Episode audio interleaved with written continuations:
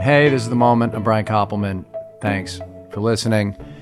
I'm really excited about this. Duff McKagan is my guest today, and um, wherever it is that you've sort of intersected with what Duff does, you have a certain relationship with him. You know, depends on your age, it depends on what you're into, but like you could have been somebody who Velvet Revolver was your favorite band because you followed Weiland into it, or you could have been somebody whose your Guns was your favorite band, or you could be from Seattle, or you could be someone who's listened to the Jim Rome show. And there's all sorts of ways you could have found Duff, but he's somebody who's been, you know, I've known your work for a long time, man. Um, when someone approached me about this, I was like, I got to read both books. So I read both books, and you're a good writer. I, I'm curious about when there's a third one. You have a, a solo album out now, and the solo album and the EP right before it, I think, are such powerful and gr- not just, first of all, they're a fucking blast to listen to, but also they are really um, about the, the moment we're living in, but they're about the moment we're living in, not in a folk music kind of a way, in still um, a rock and roll swaggery sort of way. And, and they're really love the records, and I'm thrilled that, that you made them and, and we have them. So, Duff, thanks for being here, man. Man, thank you for that intro. Great. Amazing. Yeah, man. It, well, it's true. You know, the books are super. I want to talk. We'll talk about the books and stuff, but here, here, I love um, people who are autodidacts. You know, I was somebody. I mean, technically, I guess you're not an autodidact because then you went to school a lot of it. But there's a period of time where you started reading, and you know, I'm someone who grew up. I had bad ADHD. I also had shared the anxiety stuff with you, so which we'll talk Okay. about. But which is why these records, part why I like dig these records a lot. You know, because it's subtext. Um, what were you reading though as you were writing this record? Like what was in your brain as you were writing this record from the outside? And do the themes or vibe from what you're reading um, find their way in? Yes. Um, okay. Right. So, what was I reading? Uh, you know, so this record, Lighthouse, these are 10 songs from the actual 60 that I recorded that will be coming out. So, I read a few things, but I, my kind of go to Yeah. for, for word, I don't know if it's even word usage. I, I, but I, I think it's a, just the way he attacks is, is Cormac McCarthy. And, and I do I do dedicate the record to him. He had passed. I mean, I got my tattoo. I got the whole thing. So just the way he attacks the American English language, uh, I, I I love, and what he edits out. You know, you know, there's just words sitting on the editing floor. He edits that thing down to where one word can kick your ass. You know, in a in a book like The Road, where the boy says yes when he finally understands the gun is for killing you know it takes you to your knees so uh cormac i mean i read a lot of stuff i uh blah, blah, blah, you know uh demon copperhead which is a unique i like i like um uh, i mean i read all the light we cannot see i read a lot of stuff Um, yeah, Amy loved that book. I have it. My wife writes in a very. My wife's a novelist too, and she writes. She is like she writes fiction, you know, novels, but but um ground down to the word, like almost like a poet. And it's interesting because Yeah. McCarthy. It's interesting we talk about McCarthy, and I see it. I mean, because rock lyrics have to be so specific, and the meaning has to be so understood to the singer. And you work. You you're not a self indulgent writer when you write songs. You don't write. You know, you're not putting out ten minute songs as a solo artist.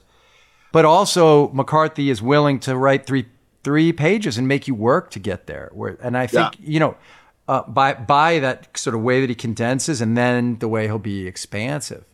And and do you think it's more of a for you when you're writing?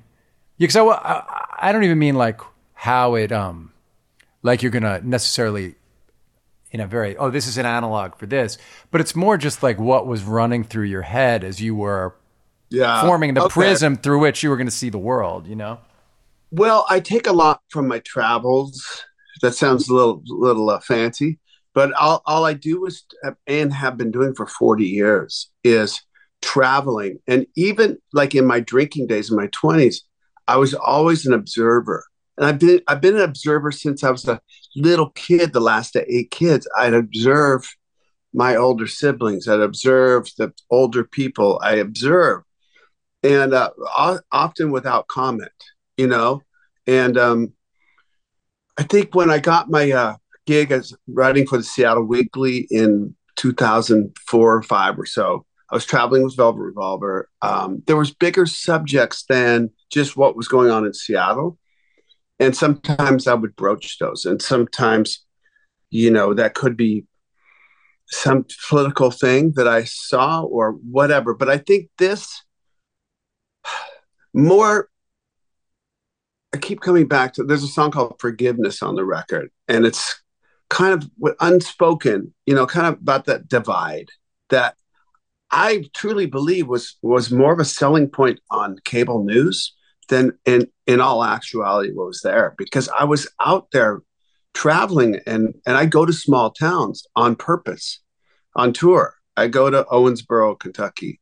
I go to you know Hot Springs, Arkansas. I go to upstate New York, to Utica. I go to places, um, and I go and stay in a Holiday Inn. This is why I'm on a big fancy tour, you know, and nobody knows who I am. And uh, I can take the you know little trolley that goes around the town, go to the coffee place, and go into the antique shop. And if I'm with my wife, we're going to do more antiquing, and we'll go to some little museum, and you know. But you talking to people and not once have I ever been asked, Are you a Democrat or a Republican? Never once. Polite society, which we are. I have news for you. Maybe not on social media, but in face to face, I have seen no divide whatsoever. People just, it's kind of really nice for me to see. And I got tattooed, you know, people don't know who I am. I got tattoos and long hair, you know. Uh, I get treated fucking very nicely. And if you talk about something, you start it often with the weather and it goes into something, you know, travels and the antique store. And, and, and man, I've just met, and this is over 40 years. And when the, in this divide thing they were talking about, I was purposely going to, you know, the museum that showcases uh, dinosaurs uh, being only 5,000 years old and being on Noah's Ark. I purposely right. go. You were going, yeah. You're putting yourself in what some what some might think of as um, enemy territory, right? Yeah. And um, and yet you were approaching it clearly in a different way, right? Yeah. So, and oh, with an openness. But you said a few things that struck that struck me. Uh huh. Well, one was this whole idea about you being an observer because and when you say divide and, and when you talk the anxiety attacks and the things which are in on the EP and in Lighthouse on, on Lighthouse too, the fact that you are a hyper intelligent person and have sometimes been in worlds that don't reward that immediately. And I, I, I wonder if that sense of, being an outsider creates at times this alienation and that separation is part of what happens. That anxiety fills that space because often kids who are young and, and a certain kind of smart are able to grok impermanence before everyone else. And, and me, that the, merely the knowledge of impermanence makes it harder to relate just to your, to your peers. And you start standing back and observing, you know? Well, I'm going to get on the couch here. And uh, I mean, you might, be, I've never looked at it this way. Uh, I'm not, you know, but I know observation. I remember when I was a little kid, people said he doesn't talk. He doesn't talk. And I don't remember being non talkative, but my older brothers and sisters sure do. And um, yeah, I, you know, I didn't get my first panic attack till I was 16, but I was kind of at the perfect time, you know, for all of that stuff to sort of hit a, a head, you know. Um, and uh, I do think a lot. I do, you know, maybe I, I can go through places non judgmental, but I do think, I try to think things through and try to think things from different angles. When I read about the Civil War, for instance, I will read friggin' 15 books on it from different angles, you know? And because I somewhere in the middle there is the actual story, you know? we we grew up and went to school. We're taught this and that and the other. I'm not saying what we're taught was wrong in the Civil War. I'm not saying that. I'm just saying, you know, some things, the Mayflower, you know, these things. And then you kind of read about the Mayflower and you're like, oh, I don't know if they're running from the Church of England. It looks like the Church of England kicked them out for being too too hardcore, you know? Maybe that's the truth. Yeah, well, but and that kind of being that sort of drilling down stuff. I mean, it makes sense why you dig McCarthy too. Also, McCarthy, who was able to defy labels, I think, and yeah. you know, when one read right because you can't really call him postmodern, even though he, he's not really a postmodernist, right? He's no, and yet he's not an old-fashioned writer either. And it's really interesting when you think about trying to fix him on that graph. It's hard to do it. Plus, he'd no interviews, you know, so you couldn't get to know, you know, no, no Twitter tweets, you know, none of this stuff. And he became, you know, kind of for me like like Prince and Iggy they're on these magic little carpets, man, and we're just down here, and they're they're up there doing their thing, floating. You know? But I wonder if like the you know those stories in, in your book, the first book about you know your little criminal past, but beyond that, this sort of not really finding a sense of place till you're behind the drums in that one gig, and then you form a band. And each time that seems like okay, I can I can kind of marry, I can find an a, a, an identity somehow. And it seems like this search for the identity that that really fits you right has been g- going on, and you've tried different versions of it to kind of get to the the heart of it. And, and and that it's only in throwing yourself into books or music or your family that that you almost feel connected to something as opposed to standing back. Right. I find that throughout the work too. Uh, I mean, let me be your light. You know, please be like the lighthouse whole idea for, for me, uh, yes, to a woman for sure, but it's also an idea about finding some North Star that you can oh. follow, right? Something. Call, call it hope. hope.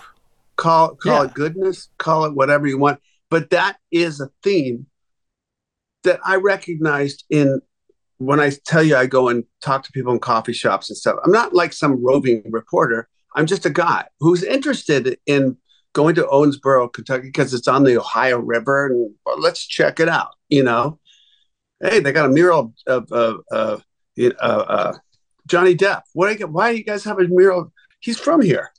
Hey, who knew that? You know, cool.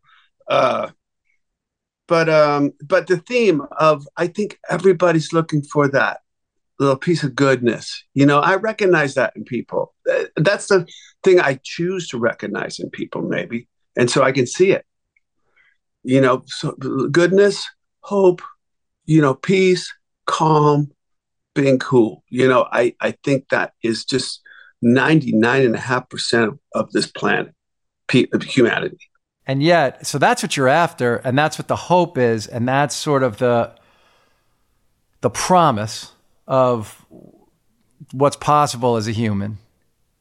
But you know, man, like when you listen to your work and the lyrics you wrote right from the beginning and now and the book, you are someone who jousts with ennui and this idea of impermanence. And, you know, your book's filled with death. You thought you were going to die at 30.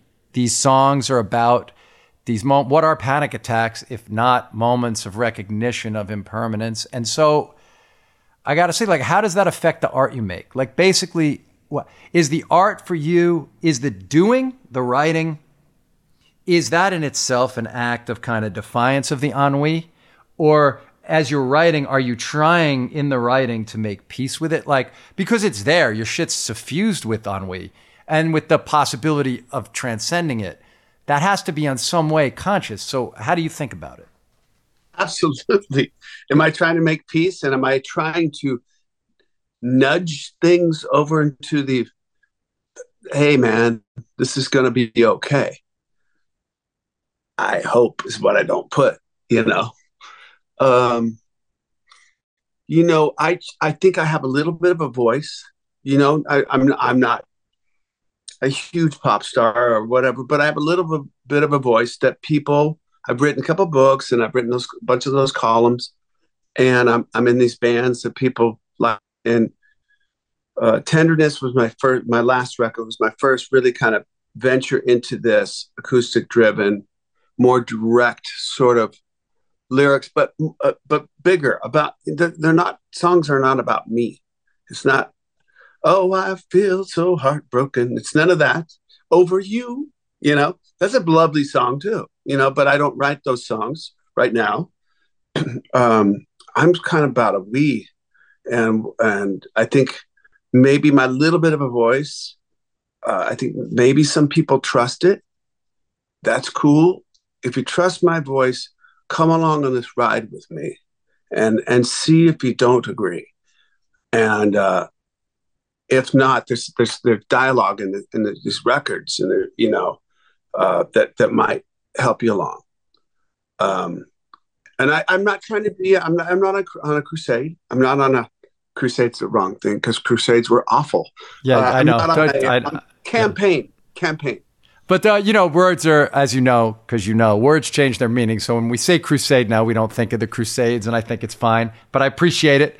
I appreciate you knowing that I knew, so we're good. But yeah. uh, don't, but don't trouble. We don't like. I've become. I was Crusades such a were awful. Oh my I was God. yes, but from ling- language, I was such a prescript like a prescriptivist for a really long time. But like, the truth is, language changes, and we have to become a little bit descriptivist in understanding it. So while it yeah. kills me that the word literally has changed its meaning, I do accept that it has, and I've stopped judging people when they use it for the new meaning. Because how do they know, dude? They're younger than us. They're kids. That's just the way they grew up. So literally, right? But literally, first meaning. But literally. First meaning first meaning yeah. of literally.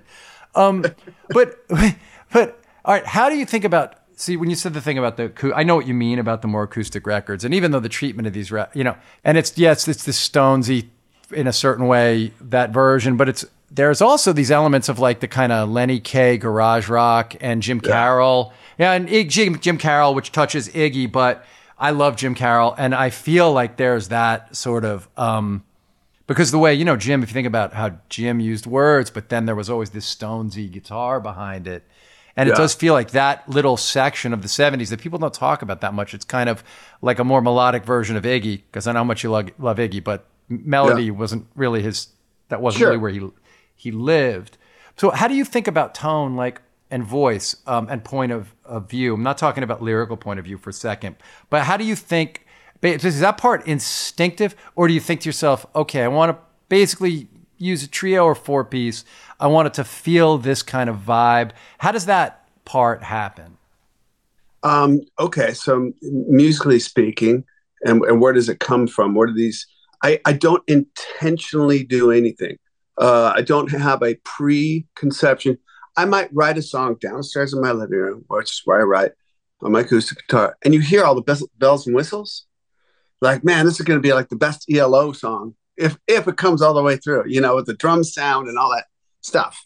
Um, but it, it, never turns out that way. Um, but I think the root of it is what I learned from 13 to 16, 17, as far as songwriting goes. And that's watching and listening, watching The Clash in 79, pre London Calling, and the message and the three chords and the message. And we're on, and the subtext was we're all in this together. I'd seen Led Zeppelin in 77 at the Kingdome.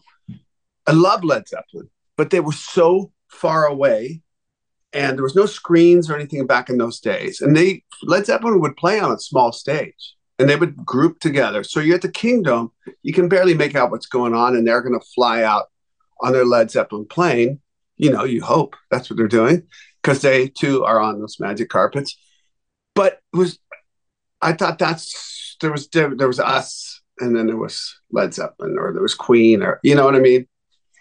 And then I got, you know, introduced into punk rock and Stooges and MC5 and early Alice Cooper, you know, like things that were, but the punk rock and the Clash, especially, I think, uh, word wise, like subject matter wise, and and message uh, really influenced me. That was 13 to 16 or 17. And I think these songs that I write, uh, and I, you know, did it a bunch with Loaded, but this is more, I'm letting my acoustic guitar sitting against my chest really inform me of where to sing.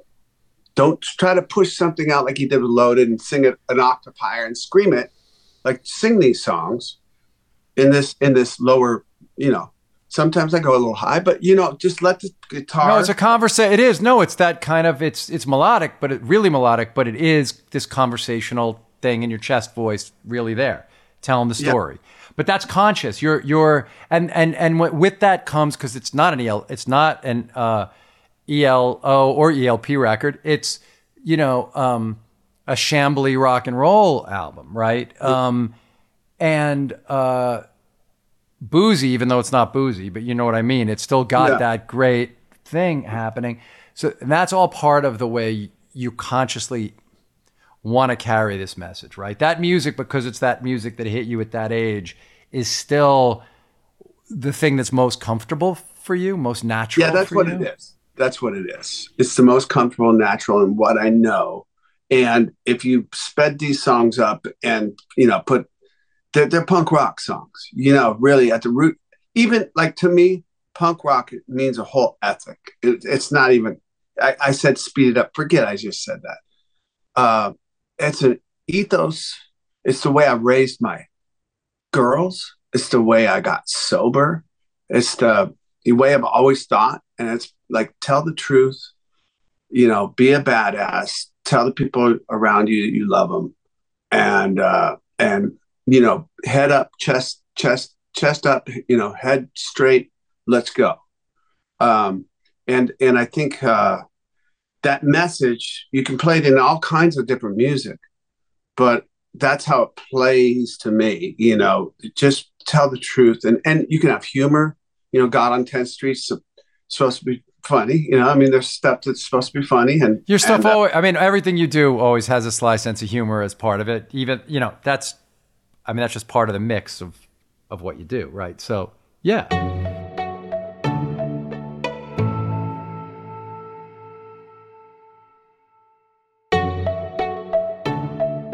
When you write these songs or when you get an idea, when you get a groove, do you ever how do you know okay i'm going to save this bit for a band i might work with because you've done so much band stuff not just with guns N' roses but so much of that stuff yeah how do you know okay uh, this little melody and riff and idea feels right for me I should play this one for slash. I should not. Right. I should play this one for. How do you, or is that not in your head at all? Are you just like, all right, I, I'm I'm I'm doing a Duff project now. How does that work for you?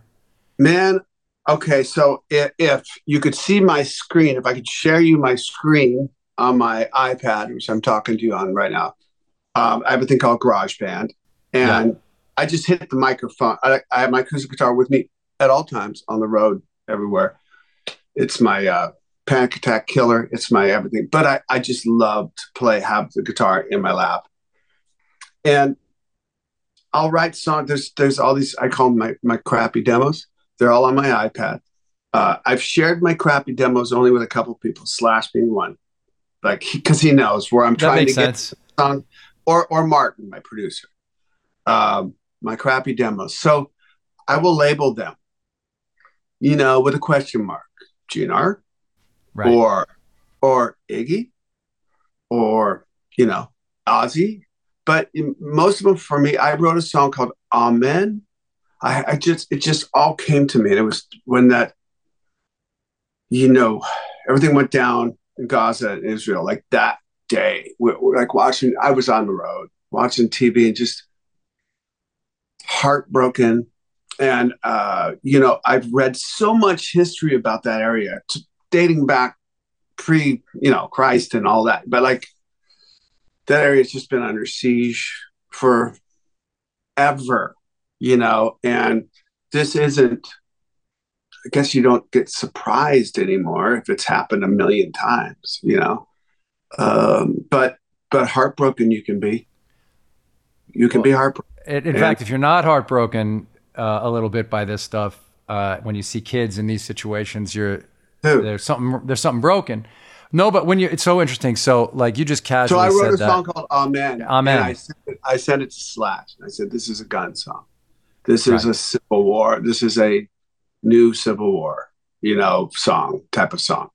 Civil War is a Guns N' Roses song. Uh, no, of course I. I, no, I Those of you out there yeah. listening who might not know. Yeah, I'm not saying this is a new civil war. Uh, Uh, oh, I see. Yes, uh, got, yes, of course. So that's it. You wrote that, and that was like, oh, this feels like that vibe.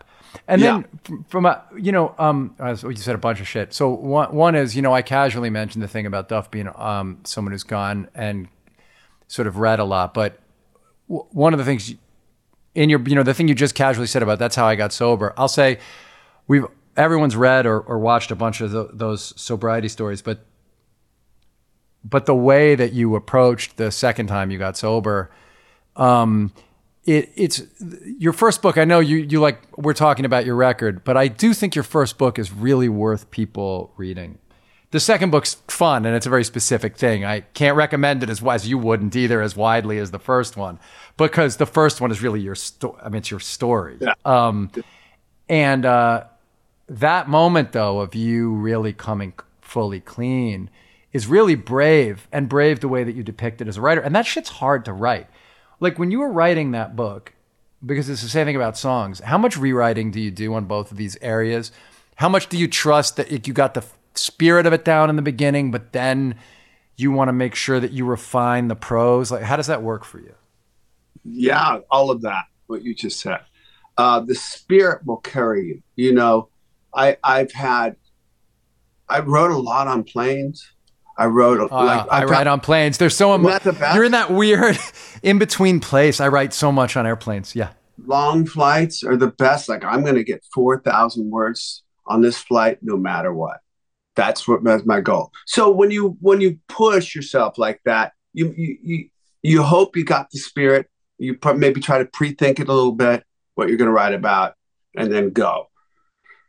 Um, I mean, uh, as far as editing, you know, I mean, there were a lot of times my, my girls were small when I wrote this book. And there were oftentimes, you know, our family were close, like physically close. Like yeah. I would have a girl on one side of me and a girl on the other side on the couch. And they were watching cartoons and I'd be writing. And I would write a whole missive where, you know, those stories you tell yourself um, to make yourself feel a little better. We all do it, man and I, I learned this on steroids when I was writing my book. I'm like, that's not how that happened. You've been telling yourself that's how it happened the oh. whole time. Oh yeah, yes, right. Of course, it's human nature. It's got to be human nature. Oh, especially for professional storytellers, especially for people who are storytellers. You don't even notice. yet the core. It's not even. And sometimes you know it might be. It even make the way you tell it makes yourself look worse. And then you realize, oh wait, I actually got hurt. I actually I was wounded in that instance. And I have to actually Absolutely. honor that and tell the true thing of being wounded, which you're really, um, you know, that there's this moment in the book where you talk about something that I, I don't know, some stuff in rock and roll history is in there, but you know, the idea that Weiland wanted to write the words and take credit for it on the second record. And like, you could just unpack so much with that of all the pathologies that were at play and how the spot you'd gotten yourself in to try to save this guy who refused to be saved and really potent um, yeah. all around. You know, I'm sure it's still brutal for you, but uh, man, you on the songs, do you do the same thing? That's what I was trying to get to, which is, yeah. Uh, do you revise verses? Do you, do you, will you go back to a tagline and go, oh, it's almost right? Um, and ha- because in a band, you're kind of forced to do that because a guy goes, I think that line could be, I mean, not even politely, a guy goes, I think we might make that line better, or they just fucking do it. When it's you and you have total control over it, how do you apply that kind of rigor? What's your process to rewrite? Um, right, because I don't have it. So, right. So you record, like in my case, 60 songs. Right. Just Martin and I, mostly. Just just he and I. I mean, it was COVID. There was nobody else around. I mean, my wife I'm not going to bring my stuff home and go, hey, what do you think of this? That would be exhausting for her. You can't have it all about you all the time in that way. No, yeah. no, no. So I, I never play. I mean, once in a while she'll go, hey, what was that thing you, you, uh, you wrote? Did you, did you record that? Oh well, and I'll play her. Oh yeah, that's great. Um, but uh, but as far as revising um, lyrics, like I'll write a song, "Long Feathers," a song on Lighthouse, and really, yeah, terrific song. I, Second song I, on I, the album, yeah, great. Right. So, oh, Long Feather is home. Okay, what that means something. I know innately something's trying to tell me a story, and I'll have this. Uh, Won't you be my lighthouse? that was a, a it just came out. Um, it's not a underused term. There's lighthouse in many you know songs, I guess probably, and uh, but this was this is about Susan, and this is about. I can tell the direct story of Susan and I. You know, in I love sailing crashes and books and stuff, and I, you know, and I put it in there. We live on the water. I, you know, it all makes sense to me. Um, but I, I, I found that lighthouse, that terminology I used when I wrote the first three chords, and then I filled in the story. I was like, oh, it's telling me it's also about not like I'm some soothsayer. It's telling me I sound like I'm a, a precious. I, I don't mean to be precious about this. It just sometimes you got to trust your innate self. And it was trying to tell me, like, write this song because it's about a greater hope and it's about finding good.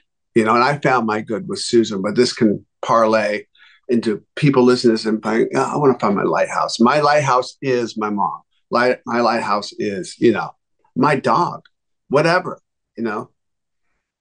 Yes.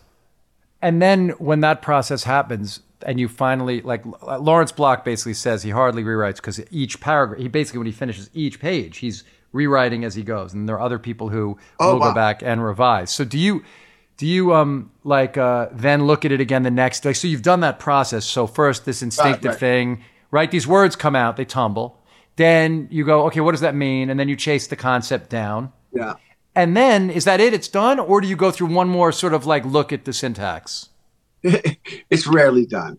No, right. There, I agree. That's my approach too. Yeah. Yeah, you know, um, I put out what I feel are the very best combinations of words that I could come up with. At that point, after many other words and phrases being used, and I'll come back in and look at something I wrote the day before and like, this is awful. How oh, did you yeah. how did you get onto this one? And I'll I'll uh oh there's a good bit there. There's a, there's a good line there. All right, just trash the rest of it and let's go. And uh, it depends on you know how much coffee you've had. Like, wow, you're feeling that moment. What kind of spirit comes to you? Like you said when you're writing, you know, you, the spirit will come to you and you like you're in it, and it rolls. Sometimes it does just roll. Uh, uh, those are the, those are the days you live for, dude. Yeah, that's those are the days. Like, of course, but like done. that's I wrote. You know, I wrote the song. Uh, you were talking about the EP, uh, the song called "This Is the Song." It's an incredible I wrote song. that. Yeah, I wrote the music and lyrics literally in a panic attack, but it came out like that. It was done. Those lyrics were the ones. Yeah, that's an amazing thing when that happens, and all of us have. I have scenes that I've, you know, most of the time I write scenes and I, I, I go back the next day and it's exactly that thing of fuck, is there a line that I can keep? Oh yeah, there's one. And it's weird too because when you write it, you're sure it's brilliant. Like that moment, you're you're so full, and then the next it takes me about 24 hours to then look at the thing and go, okay, nobody sounds like a human being. Now what do I do? You know, but then yeah. once in a while, you it's an incredible thing when you look back and you go, well, okay, that's actually just what it's supposed to be. That's rare though. Uh, TV writing, I mean, TV. What you do is is a that's a whole and different animal. That that thing especially you have you have a living and breathing thing. You're not. It's like not a thing that's coming. A hopeful thing that you get green lit. You got a thing that's. I mean, know. it's all I've done. I mean, you know, but obviously, 25 years of it, I've done all the sides of it, and yeah, each thing. Yes, the time pressure, as you know, the the weirdly deadlines and that kind of thing can help you not waste the time of yeah fucking around with the bat like because you you kind of go all right you're going off the you can kind of bring yourself back if yeah. you haven't done it it's hard to I know you know what, what I'm talking about.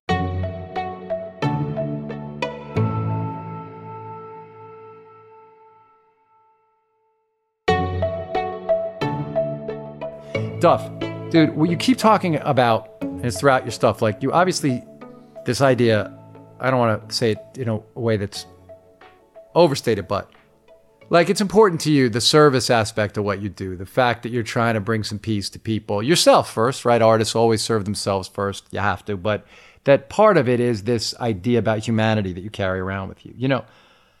But i wonder personally your books and and the music forgiveness it's like you're not somebody who doesn't remember the wounds. You clearly remember the wounds, and yet it seems to me you find ways to understand, if not forgive, you know. And uh, how much of that is a practice? Like, you know, I wouldn't have to rehash the specifics of it, but like, you know, when you signed away certain things at a certain point and you felt it wasn't right, but, you know, a whole series of things have to happen to make somebody go, okay, I can move forward. And I'm wondering, it's very hard, I find, in life to do that for people most of the time, right? To really do it in a true spirit. So, what's that practice of something like that? Because, you know, as a, as a, as a, a, reader, a fan, I read that and I'm just like, I would have just said "fuck you" forever. To, all the, you know, but you were like, "No, I can transcend this thing," and I'm I'm really uh, interested in what that looks like internally. I mean, okay, so you know, I went through certain things. Everybody goes through their shit. You know, the things that I went through um, that that kind of speak to this are being an early punk rocker kid in a town that's not, you know, not used to punk rockers walking down the street and getting beat up for being a punk rock, quote unquote. You know, uh, and I knew these guys beat me up. There'd always be, you know, group of them. They were from the fraternity or whatever, you know what I mean, at the at the university. Um, I knew these guys were wrong. They were they were f- fearful of. So I knew it then, man. At thirteen, yeah. you're. Fearful. I know you did. I know you did. I I know. I listened I to-, to your music. I listened to all the music, and I'm I'm so well versed in music you guys are beating up just a, a, fear of something. So I kind of would laugh at it. Like, you know what? Of course, you know, like I've had later in life, like I've met one of the, you know, and I know one of the guys who had beat me up. Man, I always loved your band. I always loved what you did. Yeah, no, you didn't, but that's cool. You know, that's what he's telling himself. He forgot about the beating up the punk rock.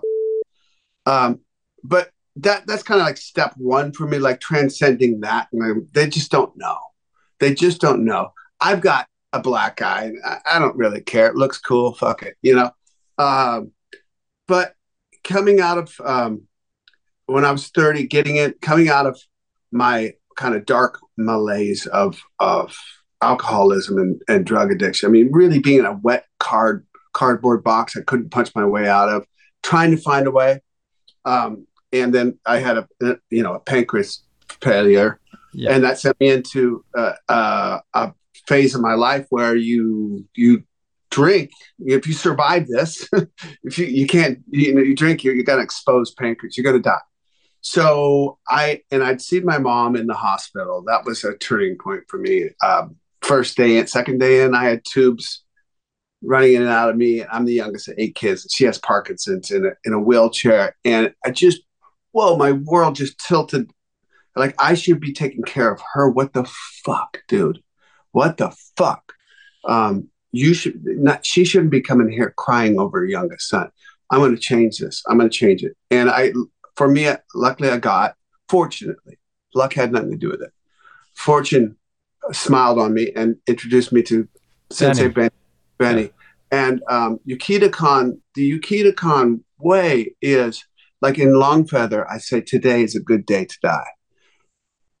Um, and that comes from Benny and his teachings of me and, and Native American teachings and uh, uh, and Ukidokan, which is telling people you love them, like punk rock.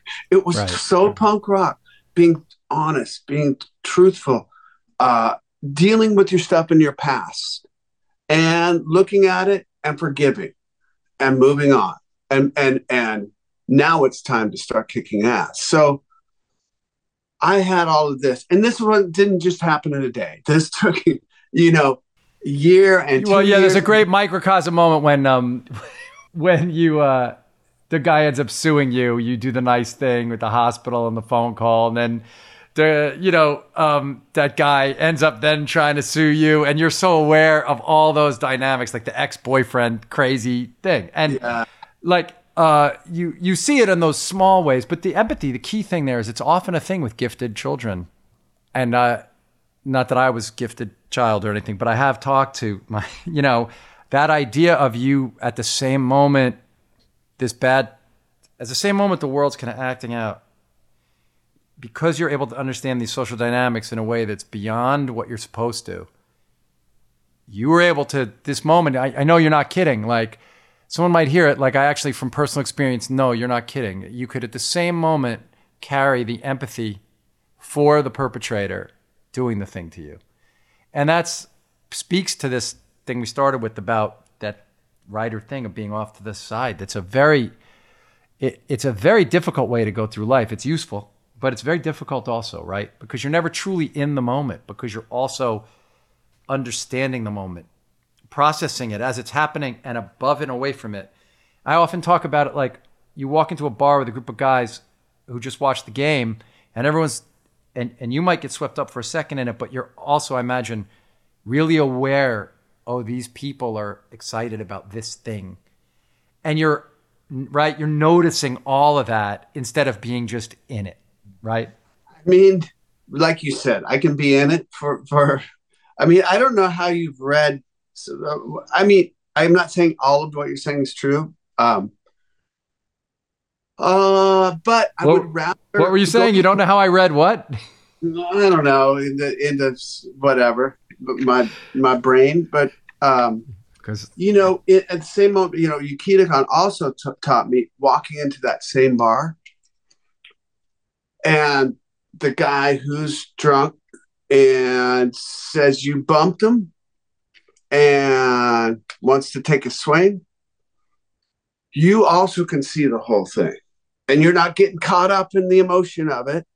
And you know what that happens? That de escalates. I'd rather not get in a fight. I know from my martial arts, I'm going to be fine in a fight. That's not the thing I'm fearful of. But that's the growth right there, right? That's get, the but that's the yeah. space of actual growth because you used to, you know, like so that moment, that's beautiful, right? And I guess yeah. that's and I guess that speaks in a way to this idea that you can go through life and even if people have have through their what is it? It's a way of understanding, well, in their position, who they were at that time. They couldn't live without X, Y, without me having to sign what I. So, okay, I can, if I can understand that, I can then move past it. Is that what goes on for you? Absolutely. You know, absolutely. And, and, and, um, the guy in the bar, you know, I know he's fearful of something, something else happened, had nothing to do with me. I'd rather not get in a fight and then lawyers, you know, all that other stuff. I'm thinking way ahead of the situation. I'm like, no, man, you're right. I bumped you. My bad. And, and you move you, on. And do you and think you, that's part I, of why? No, yeah. You, I got no, like, uh, I'm not losing self esteem. I'm not losing, oh man, guy's going to kick my ass. Because I just don't think that's probably true, you know? Yes. Um, so, and I, and I love to spar in the, in the, in the, in the, uh, in the gym and do all that stuff. So fighting, I all have that all out of me. You know, I used to like you were about to say, I used to like to fight. You know, yeah. I, I, was a guy who liked to scrap. Yeah. I don't know why that was. You know, grew up growing up fighting with my brothers or something. You know, like it was kind of easy for me. Like you want to you want to fight me? You know, I'd be drunk and like no problem. Uh, let's go. But then I learned like um, I don't know, just you're talking about empathy and thinking and and a kind of a wider knowledge was something maybe I always had and had from the punk rock. You know, a lot of things when I was drinking and on drugs in my 20s, I just let go by the wayside, and I was pretty dedicated yes. world champion. I like to be good at what I do, and I was a world champion drinker and and drug taker. You know, uh, but after that was done, I really am grateful for what I've learned in, in Yukita my martial art, and uh, I, I it, and it marries completely perfectly in with my punk rock stuff I learned, and it's been great at being a father, husband, a bandmate. I mean, friend. That, yeah, that makes sense. No, that makes sense. You know, the band thing in general, like that story in the book, which is almost like one of those quests, like um, out of a Joseph Campbell, right? Uh, the moment when when you guys are trying to get to Seattle and the truck driver from hell stops and takes you guys and all that stuff. But if you think about it, right, I know it's a true story, mm-hmm. but it's the myth of that speaks, I think, because okay, why do you want to fight when you were young? I mean, this is not dime store psychology, but like honestly, for someone who's at times has a hard time getting the fullness of his being understood, it's very easy. You really understand each other when you're punching each other, yeah. uh, right? So that's a very direct sort of a, a thing. Yeah. But also a guy who's out there alone, like in the myth of the West, you know, um, Bad Day Blackrock, the one guy who who kind of sees what's going on this power for you. And I wonder about how you slice this, like the, the solo thing versus the band thing. And it's not just that Guns N' Roses, one of the biggest and greatest bands of all time. It's that you get something really, you Duff, it seems, out of them being a part of that myth, of the connection of the group um, being the strongest thing, like you do with your family, right? Yeah. Clearly. Yeah. And that story is about the forging of the Magnificent Five, right? The magnificent yeah. it, it, it, um consciously, I think. So so so do you when you're when you're doing the solo shit? I know it gets this other thing out, but it does seem the way you write in the book. Even the moment you get to get in the studio with Iggy and be part of that band, or each time being in the van with the other band, it seems like in both the second book you talk a lot about that. What do you get out of that whole that whole thing of the joining up well, that's all I ever wanted. You know, once I first uh, started playing music, it was first like with the older brothers and sisters, but the first like punk rock band we formed, I was playing bass and my friend Andy was playing drums and this guy Chris Crass was playing guitar and singing. And uh, uh, that that idea of a band, like we can go, we can do anything, we can conquer, you know, many things doing this this band. And I, I think I was always on the search. That wasn't the perfect band. Chris Crass was, you know, you know, went a little nuts and then moved on to the next thing. And and there was always a band that was so close. And 10 Minute Warning, my last band in Seattle, was so close to being the full thing. And when I found Guns N' Roses, the five guys, uh, the Magnificent Five, I will agree with you. I've never heard it put that way, but that is right. Um, it was like, oh man, every this is this is the thing I've been looking for. I wasn't looking to become a drunk or uh, alcoholic or get chicks or what, you know, I was looking for that perfect band. Um, and uh, there's some sort of romance to it for me. There's, man, like you were saying before, like some guys got a better line. To be in a band where you, you don't take offense to that because you know it's going to be a better song, you trust that guy so much. Oh, uh, yeah. Yeah. Amazing. So it's like this group thing that's, that's, you know, the group is better than than any you know uh, in a good band. The group is much better than any solo person. You know, sometimes there's been you know uh, solo guys have come out of bands and have been amazing, but um, there's Queen and there's Led Zeppelin and there's you know no that all makes sense. There's RE, there's REM. You know, I mean, yeah, I I right. I, I agree.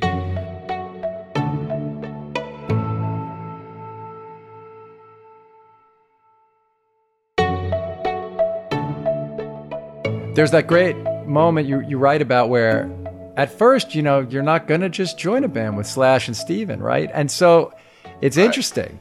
Uh, you looking. were, you did have something in your head, and it's yeah. that solo artist part of you too, which was, well, okay, I guess this is the question. It does seem like you learned how to have a sense of your own value, which most people go through life. Now, even when you were fucked up, and not an overinflated sense of your own value either. I'm not saying that. I'm saying a sense of like, if I'm going to bring all that I have to contribute to something, it's got to really be worth it. Like whether that means a bicycle or the right dojo or a group of people. And is that innate, do you think, or did that come from your, you know, the family background? Like this idea of there's something innate in me that I have to offer, and I'm going to be careful about how I offer. I have no idea. Fair. That's None. totally fair, but it's it. I say re, it's really interesting. How do you decide when you're going to make a solo record, though? Like, um, as opposed to doing this as not with guns, but you know, you've often made bands. So, how did you decide this time? Okay, I just want to do this as Duff, not as a band. Right. So, in all this stuff you're saying, you, you uh, like, I never have these grand plans and these future. Like, I don't plan stuff out. I yeah. just don't. Yeah. I, I try to live every day as it is. Today was a great day because my wife and I both got up and did Wordle and kicked its ass, you know. Uh, she's new into Wordle. You get it in three? I got it in two today. All right, that's tough. Good job. Yeah. I got it in two today. Uh, that doesn't happen very often, as you know. Once no. I got it in one, I tried movie as my first word, and it was movie. Yeah, but then like, that's just that's not. I agree. Two is very satisfying. Three is still satisfying. Four is a disaster. But yeah, I started. I started with stare today, S T A R E, and got worse. So got you there. Yeah. Yeah. Anyhow, right. enough of that nerdy stuff. Um, which isn't that nerdy. It's oh, fucking great. Yeah. yeah. Connections uh, is great too. I'm playing Connections I'm, I'm down. i love down. Connections. It's awesome. Yeah. All right, go ahead. Yeah. So, so wait. So like today was a good day. You were saying you don't plan, but but you did decide to make this solo, not with a group of musicians, a band. Right. That was so a band. How that, that, how that started. I had songs. Uh, when I made Tenderness, I had another like ten songs. That okay. Well, I'll, those will be next, and and um, for whatever. And and like you you you asked, we talked about before. I do have songs on my crappy demo list for everybody. You know, in my mind, they're perfect songs for everybody. Just let me do this, guys. You know, in my mind. Uh, of course. Um, but uh, recording, uh, I, I, started. I got my new studio just before COVID, six months uh, here yeah. in Seattle, four minutes from my house. Perfect. So convenience yeah. is great. I'm parking. You know, all these things make my studio and the sound in the studio. Acoustic guitar in my studio sounds majestic and, and the drums sound great and everything sounds great and the vibe in there is great and there's a rumor that the, the Beatles did a backing vocal there in 1966. I'll go with it. Yeah, let's let's let's assume it's true for the sake yeah, of it. Yeah, when they played Sick's Stadium, I'm going for it. That that's it. So, um, so I started to record some songs. Sometimes I, like this will be a demo for somebody else, but the studio sounds so good. I'm uh, telling that's you, great. That makes total like, sense. Yes. Like, oh, well, this is uh, going to be a me song, and and and and then I went down to L.A. to start rehearsing for South America, a big run that Guns was going to do, and then COVID hit. You know, we went and played the first show, Mexico City, and then the world just and stopped.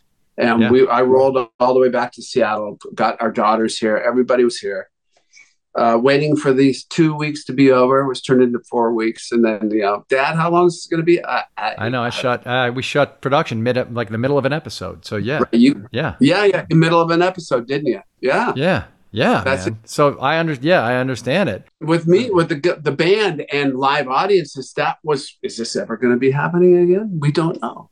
Right. Mm. So I rolled back into my studio, which is just Martin and I, and just went for it and just started recording and and uh, that's when I knew it was going to be for me because there was nobody else around. Yeah, right. It was just that's just what the thing was going to be for sure. And yeah. do you like doing that touring as as you like touring with a band that you put together to just play your songs? Is that fun? It's more, you know what it's more like for me. Um, it's more like a book reading yeah, vibe. I play a small like. Where are you at? New York. You're in New York, so I played Irving Plaza.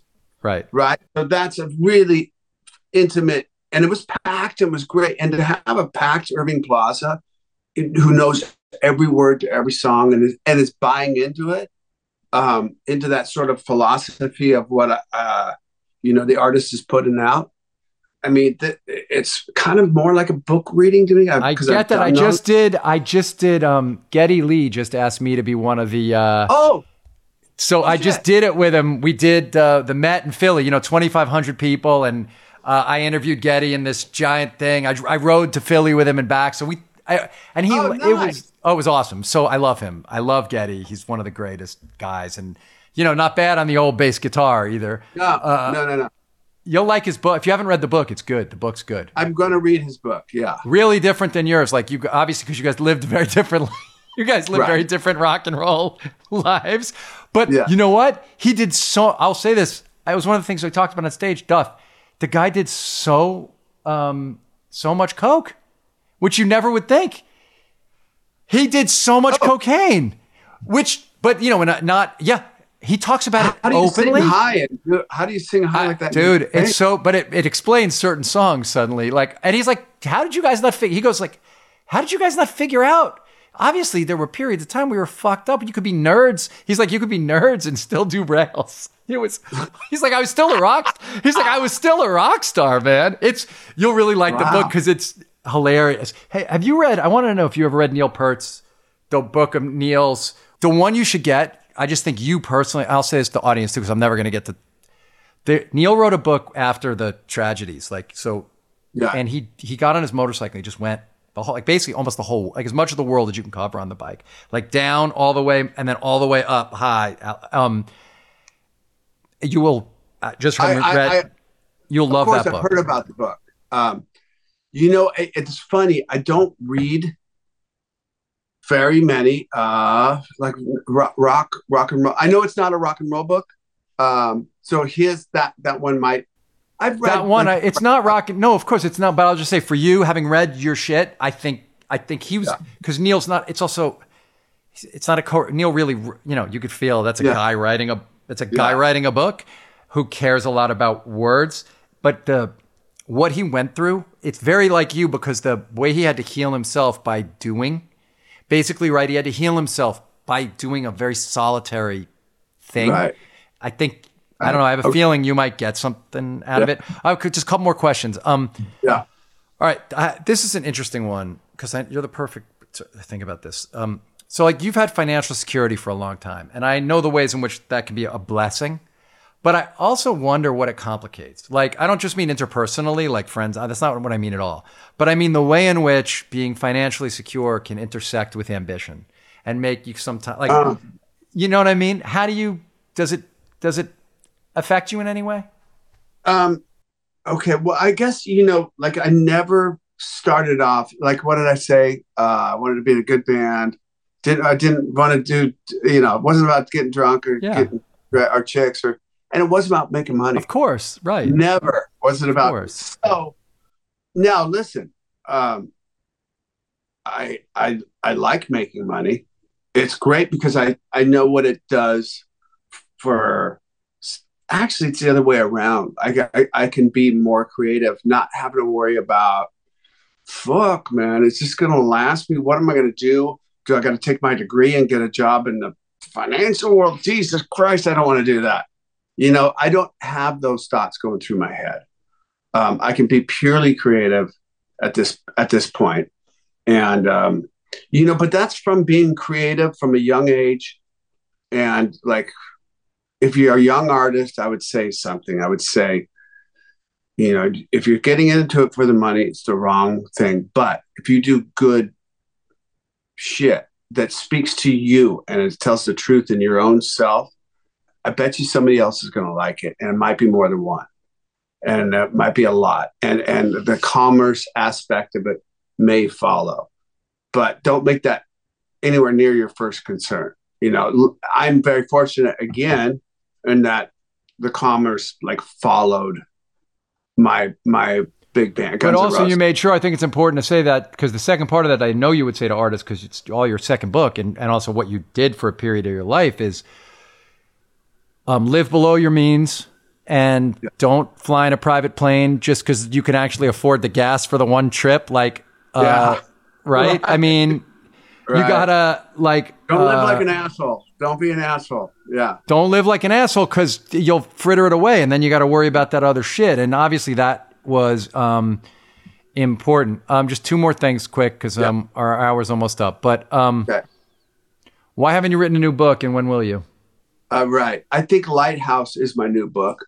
You know, I think this grouping of songs that I've done around Lighthouse is definitely my new book. Um, so, you know, another book definitely is going to be there at some point. You know, there's so many things I've seen. There's almost like a travel book. Yeah. You know, there, but but a, like a social political and food. I mean, you can put everything you're, in. You're a good writer. You should write another. You're a good. You're a good prose writer, and you should write another book that's like a re, like uh, let the like because like uh, there's something in that first book, man. You got to write another like real like where you really dive in. But I think I would like it as a fan of your as a writer. I mean, that was the delight for me, right? Reading that book and going, I understand so much more about who this guy is and the music he makes. How do you deal with being a dad to um, um, a recording artist and uh, someone who is you know really talented but wants to wants to do this thing? Like, how do you Yeah. how how do you manage it? I stay out of the way, man. I have completely like there when she was great. You're talking about Grace. She's in her mid twenties. She's 26. She's talented and has got the real, all the real stuff that that I identify with, like the Iggy and Debbie Yeah. Harry. And I'm like, geez, that's my daughter.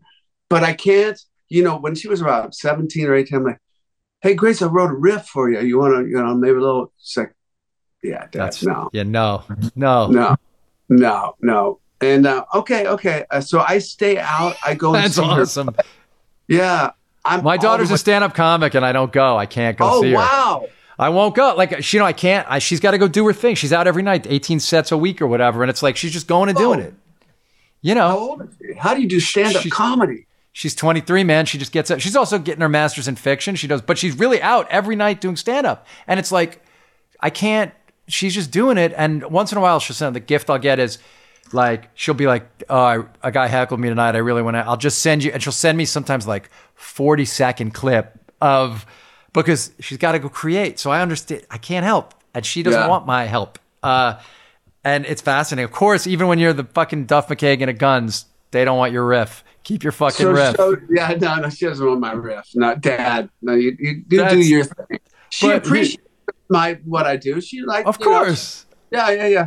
Um, we are we are we are um we're out of time but guys Okay. g- go listen to this album of of, of duff's it's it's the real thing go uh also check out the, the books the memoir is really special he's made a bunch of solo records a couple of the bands he's in decent bands maybe worth giving a spin uh too there were some decent songs uh spread out on those albums that are maybe worth your time. Duff jim rome uh i call i texted him and i was like dude this guy says this stuff and he's like ah duff's great. He's like i really want duff to he has this pod that's like where he it's his the reinvention project with Jim Rome where he talks about trying to grow as a person and he's like Duff's I'm like my first choice to be on it so Ah. yeah you check in with Yeah. Jim who I know you have a special connection to what he do. does I really do. Yeah, yeah, yeah. Whether he knew it or not, man. I told him again, and he'd heard, and I he was th- so happy to um, hear it. Um, Duff, when you come play through New York, find me, man. I'd love to come and, and see you do your thing. Cheers, man. Thank you. Take care, brother. Be well.